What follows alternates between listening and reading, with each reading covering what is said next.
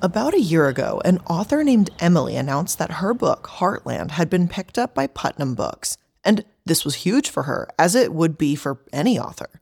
Emily's agent, Molly Glick, works for CAA, the creative artist agency.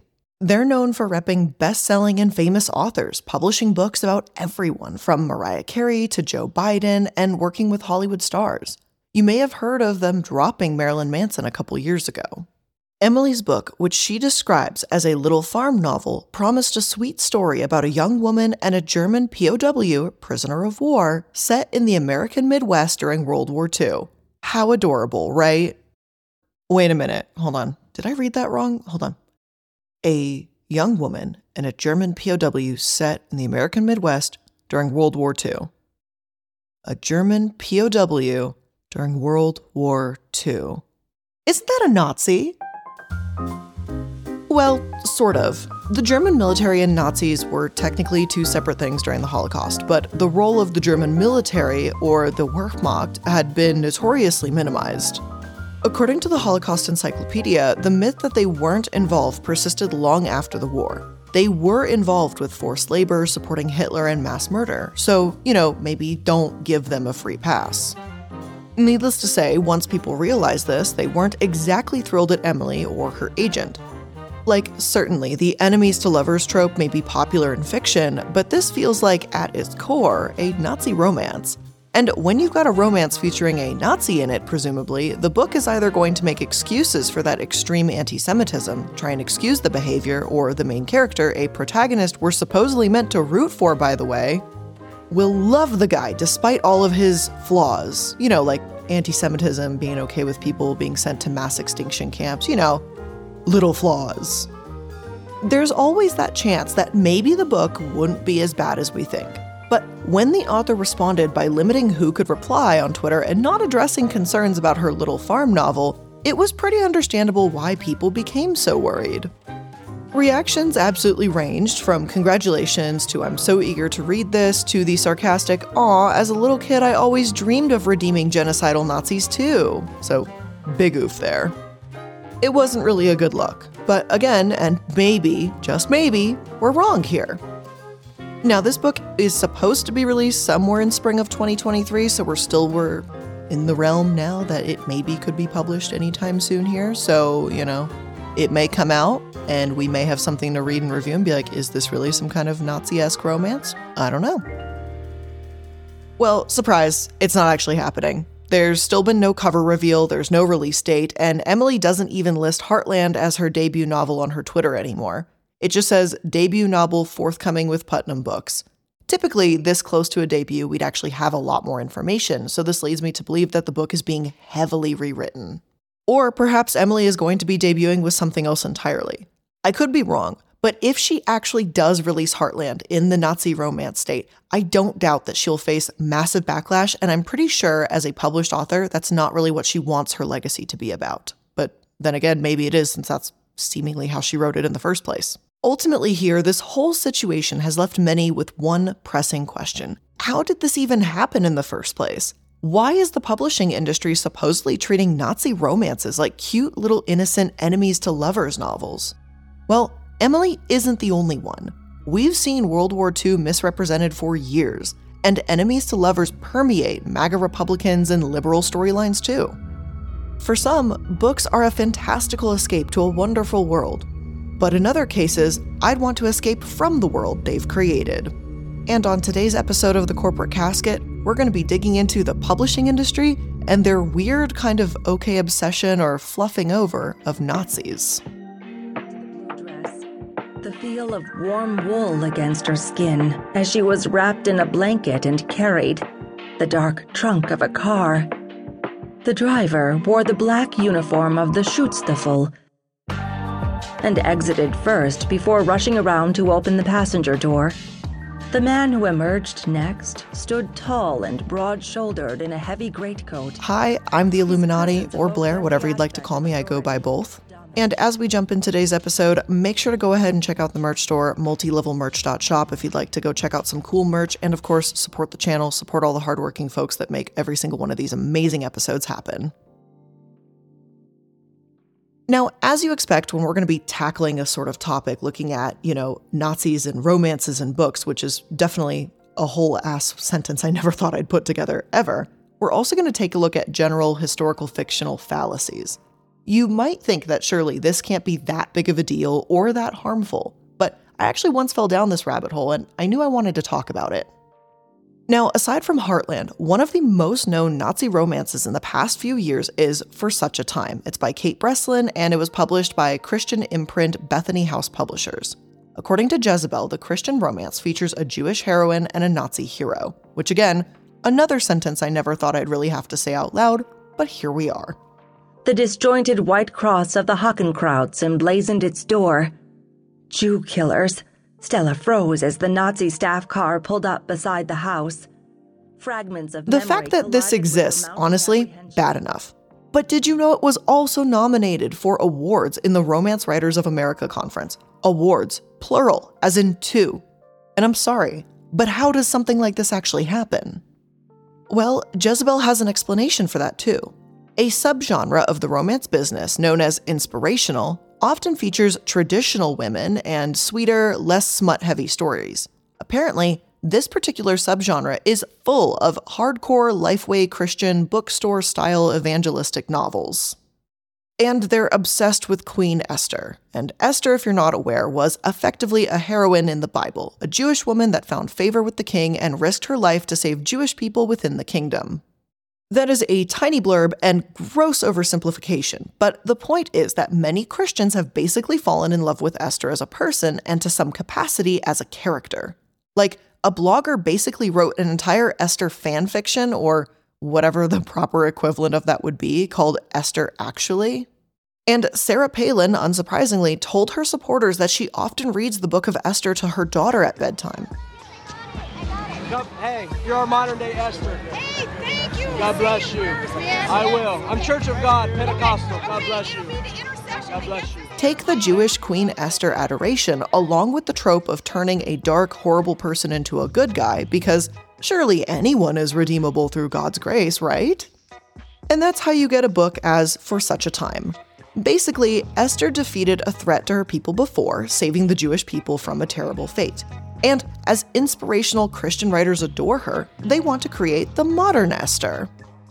So, what's the most modern threat to Jewish people they can think of? Well, the Holocaust. And who represents that? Well, a Nazi. And there you go a Nazi and a Jewish woman. And of course, it's implied that the heroine converts to Christianity by the end, too, so just keep that in mind as well. Now, of course, I could be wrong, but does that seem to be a thought process Kate Breslin had when diving into this book? It's not a sound thought process, but I don't think it's one someone should emulate because it demeans an entire fucking genocide. But at least I can follow her ridiculous leaps and bounds of flawed logic to see how we got here. There's a lot of stretches, lots of jumping, lots of hoops, but you can kind of see the pattern. But ultimately, from what I can see, the whole reason this book, offensive premise and all, even made headlines is because it was nominated for awards. How many romance authors are out there perpetuating a fucking Nazi romance trope? Like, honestly. The answer, by the way, is one too fucking many.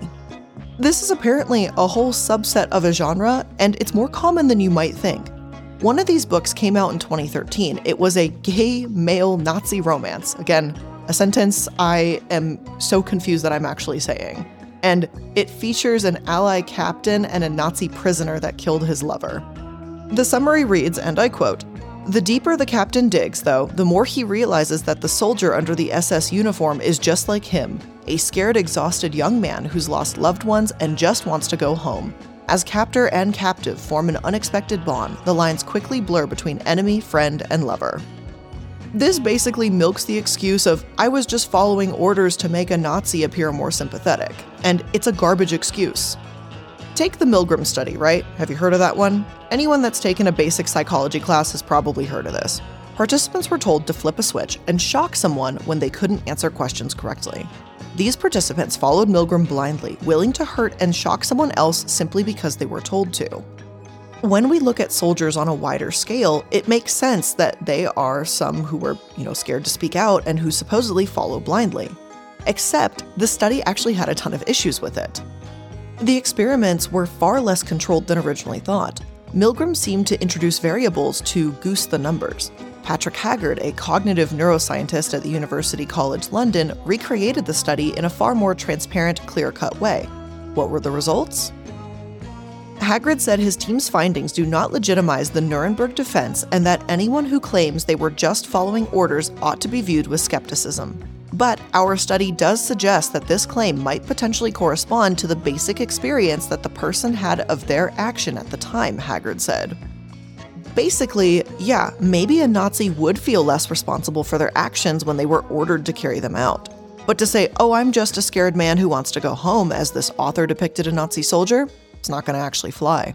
And after hearing this, perhaps it's unsurprising that the Holocaust has had an uneasy relationship with literature for quite some time now.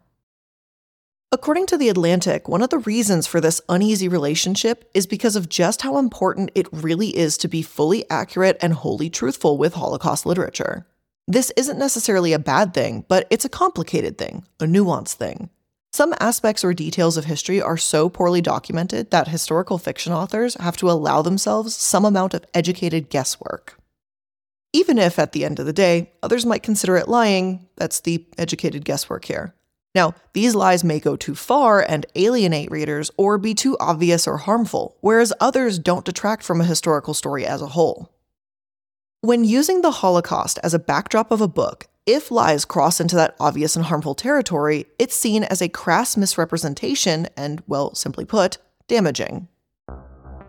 54 years ago, to the day, a young Jewish boy from a small town in the Carpathian Mountains woke up not far from Goethe's beloved Weimar in a place of eternal infamy, Buchenwald. He was finally free, but there was no joy in his heart. Elie Wiesel, author of the book Night and Holocaust Survivor, as well as countless other writers and artists, have worked to somehow come to terms and confront this tragedy head on for decades. In 1985, the New York Times wrote, as far as some scholars are concerned, the Holocaust represents the first time in history that reality exceeded the imagination, and the enormity of its horror threatens to render it impervious to the interpretive impulses of art. To transfigure the event into a work of the imagination, they argue, is somehow to trivialize the experience of the survivors and the victims.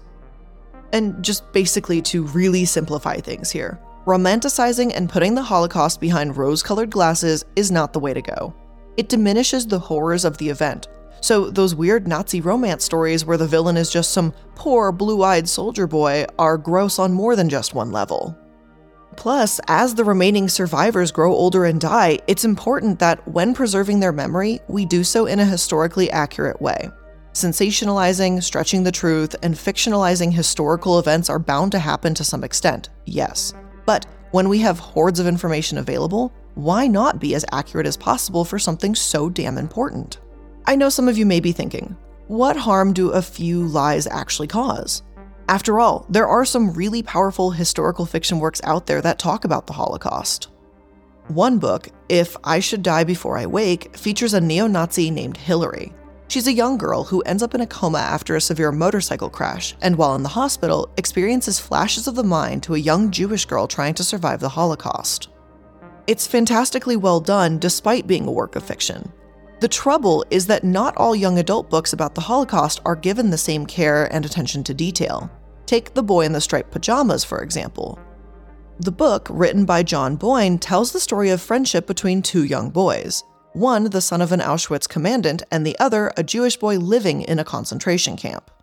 The thing is, yes, these boys are young children, not even 10 years old. Children are innocent, sure, but you can't tell me that the son of a high ranking Nazi named Bruno in the novel wouldn't know how to pronounce Auschwitz and call it Outwith. And you can't tell me he wouldn't recognize a Nazi flag. You can't tell me he wouldn't know what his dad's job is and would know nothing about the discrimination of Jewish people. The Jewish on Campus blog, written by Rebecca Reinhold, discusses this in the article No, Jews Don't Want Another The Boy in the Striped Pajamas book, after it was revealed that John Boyne intended on releasing a sequel. The thing is, sure, maybe one of these things could have happened to Bruno. Maybe. But all of them? Him asks him to go somewhere else because there's a very special job that needs doing there. What kind of job? asked Bruno. because if he was honest with himself, which he always tried to be, he wasn't entirely sure what job father did. The whole fucking point of these high ranking Nazis was that they wanted to spread their message and poison everyone they could with it. So the idea that Bruno's father would not teach him anti Semitism is absolutely ridiculous to me. It downplays Nazism itself, and that's without getting into the other historical inaccuracies, like Bruno witnessing those in the concentration camps with crutches or bandages when places like Auschwitz did not have real medical care. If you were injured in any sort of way or disabled in any sort of way, you were gone. As Rebecca writes, quote, the theme of excusal is furthered by Father's bizarre reaction to Bruno's death at the end of the novel. The father does not realize the horror of Auschwitz. He does not feel guilty. He does not see the place as remarkable despite having killed his own son there. He does not see anything wrong with what he has done. The boy in the striped pajamas trivializes the deeply ingrained anti Semitism of perpetrators of the Holocaust and the horrors of Auschwitz. A reader finishes this novel with no conception of what actually happened at Auschwitz and with the idea that the people most harmed there were the children of Nazis. This is incredibly untrue and problematic. And yet, despite this extremely concerning portrayal, more than a third of teachers in England use it to educate their students about the Holocaust. This doesn't mean that a third of the people in England have no idea what World War II is really about, and I'm sure there's other tools being used to teach about it in the classroom, but it still sets a dangerous precedent. I know those words are overused, and I know I might get a few eye rolls at saying that, but hear me out. It starts here. It starts as a kid. Reading about how this Nazi and Jewish boy can really get along and how it was all just a misunderstanding might inspire someone to grow up and think about continuing those themes. After all, how many books were you inspired by as a kid? How many writers say they were inspired by their favorite childhood authors? We don't need another boy in striped pajamas. We need more historically accurate books instead.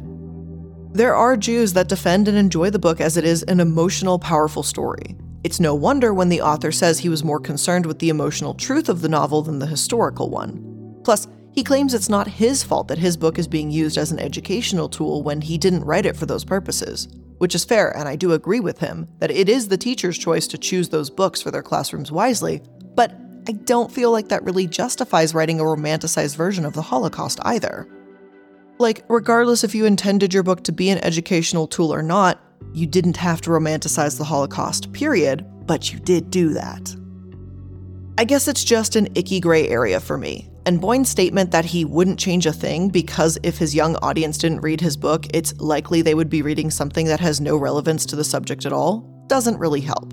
And I don't know, maybe I'm attributing negative intentions when there aren't any, but it does feel like he's saying, hey, young people are lucky to have my book because at least I talk about World War II or something along those lines. Like, Boyne, you realize there are other stories about the Holocaust than yours, right? Including ones that were written by actual survivors and their family members. What about the ones like I've discussed, like If I Die Before I Wake and Night? Boyne himself said he was even inspired by Night too. And Night is a book I did actually have to read in high school, and it was deeply impactful in the way that I viewed World War II.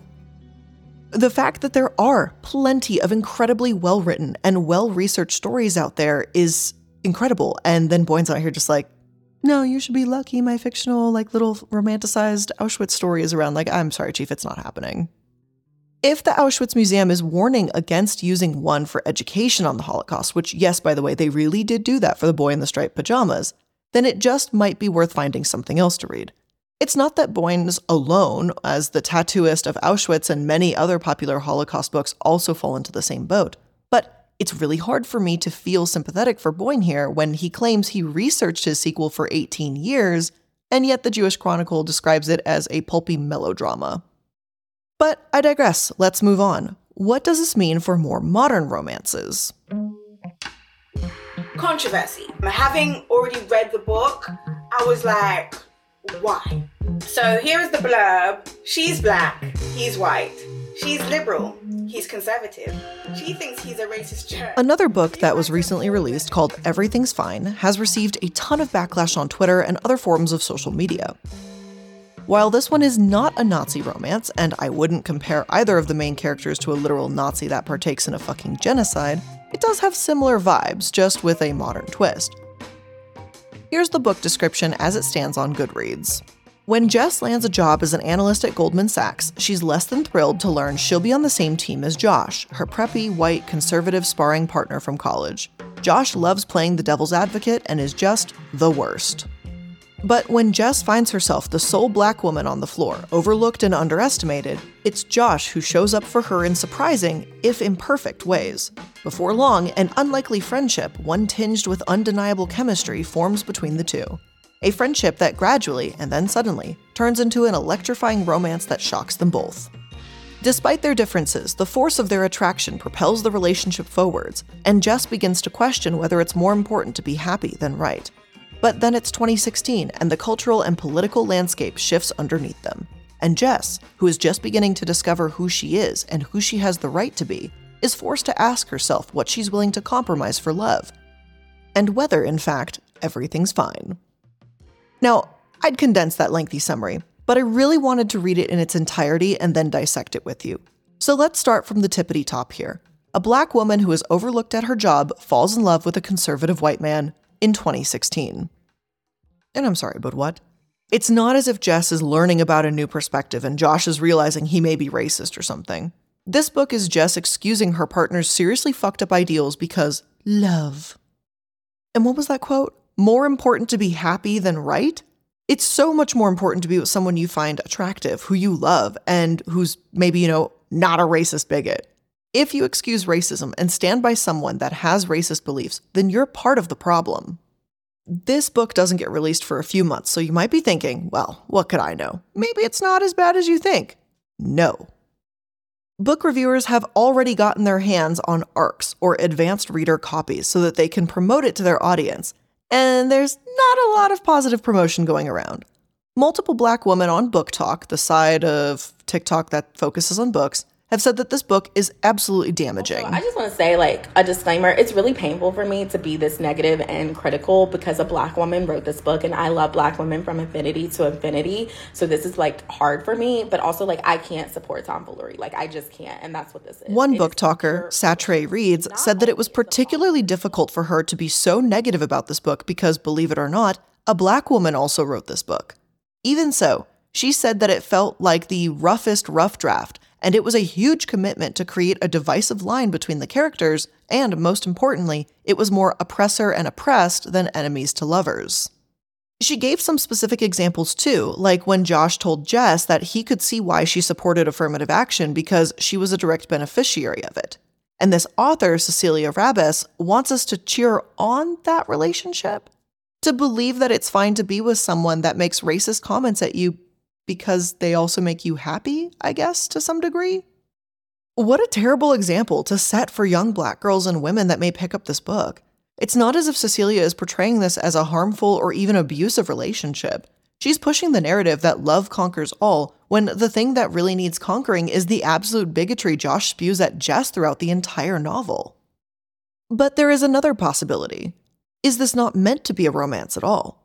The marketing has it geared towards romance, and the back of the book sure reads that way. But the blog, The Mary Sue, explains that the cover definitely isn't a classic in the romance genre, and it might be pitched as one to try and earn some of those sweet romance genre dollars. Instead, other readers say that it's truly meant to portray gaslighting, deflection, and knowing something is wrong without being able to articulate why. After all, an author does have control over their content, what's within the covers, but it's typically up to the publishing house to handle the rest. Is it possible that this book was miscategorized? Absolutely, that is a possibility, but it doesn't make things much better. In this case, then it's Simon and Schuster who are, at worst, endorsing abusive and racist relationships. At best, then it's the problematic ones, as the Mary Sue puts it. If this isn't how Rabess intended her book to come across, then S&S is more to blame. They should bear responsibility as the publisher for putting forth this into the world with this kind of viewpoint. I really hope I'm wrong and that upon this book's release, readers say it's not as horrific as anyone thought. Then it's like there's this huge commitment to create like a divisive line between him. Like she's liberal and black and he's white and conservative, and there's a commitment to have this divisive line. And it's really trying to give enemies to lovers. But I saw another comment that was like, when we say enemies to lovers, we don't mean like oppressor and oppressed. But and, like, let's get back to one point Satre Reads made in her TikTok because it definitely relates to this entire situation. When readers say they enjoy enemies to lovers, that doesn't necessarily mean oppressors and oppressed. Well, then what's the difference between the two? And why would one be a bad thing while the other isn't? Let's look at fantasy books to try and answer that question. So, with fantasy books, you might expect a classic enemies to lovers trope, including two royals between warring kingdoms that broker peace or something like that, right? Or, you know, princess trapped in the castle and she doesn't like the guy that rescues her, but they learn to love each other, you know, blah, blah, blah, Stockholm Syndrome, whatever. Kind of the Shrek plotline, but just, you know, a little less funny and less ogre and a little more serious. Well, typically, you know, the two royals between warring kingdoms, lovers, fighters thing, whatever, that's all well and good. It can make for a really compelling story to see two very different people come together and not only learn to accept each other's differences, but to love for them.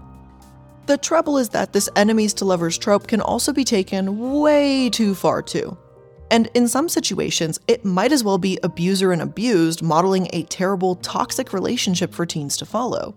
That's not to say that these relationships shouldn't be represented in books, but they shouldn't be marketed and treated as ideal romances either. I mean, right out the gate, one of the first and probably most obvious examples I can think of is like the Fifty Shades of Grey books and like the subsequent movies that went with it too. I know like two years ago, I actually did an entire episode all about Fifty Shades of Grey and just how it's terrible, its portrayal of BDSM community, and it, it's just, it's literally abuse. Like, that's not a consensual relationship in any way. It's disgusting, it's controlling, it's horrific. And then so many of these like middle-aged women stuff were out here fantasizing about it and these younger girls were reading it going oh well i guess this is okay and there were absolutely some abusive dudes that just wanted to take advantage of that and be like oh well i can hit her and call it bdsm and i'm like nah chief that's literally not how that shit works. But again me and my distractions i digress let's go back. Now it's a fine line to walk when it comes to this, you know, enemies to lovers thing, because it's not as if there's any one singular thing a character can do to turn it from a great example of a popular trope into a toxic relationship, right? Relationships themselves can fall into these gray areas. So, you know, books about them will do that too, because that is a reflection of reality. But for me, I think there are a few very obvious fucking lines that can be crossed that should not be crossed. Like, I don't know like Nazi romances, racist characters. Why why are those questionable? You know, why are those not hard lines in the sand? Truthfully, it's a damn shame that the publishing industry promotes them as romance. As if there's a way to push this trope to the extreme when, in actuality, all this does is minimize shitty behavior in some shape or form. You want to read opposites attract, right? Sure, go for it. But maybe if one of them's a racist bigot or, I don't know, a fucking Nazi, then maybe leave that one on the shelf instead. But with all of that being said, that's where I'm ending today's episode of The Corporate Casket. I hope you learned something new today because I'm telling you, this was a total curveball of an episode, and I was not prepared for where this was going. Like, I saw some of the tweets about the books and everything and Heartland or whatever, and I was like, whoa, that's weird. But I didn't know it went this deep, so this was absolutely fascinating to learn about, and I hope you were interested and learned something new about today's topic as well. So remember, thank you for making it to the end of today's episode. Please make sure you're liking, following, and subscribing to stay up to date on all the latest episodes. If you'd like to connect with me on other platforms, please make sure to go ahead and click that Linktree link in the description box. It's going to have a neat little organized list of all my social media projects I'm involved in as well. Thank you so much for tuning in to the end of today's episode. I really do appreciate it, and I'll see you in the next one, which is actually going to be tomorrow because, surprise, surprise, Saturday, we got a bonus episode coming out for you, so make sure you stay tuned. Everyone, have a great rest of your day, and I'll talk to you soon. Bye.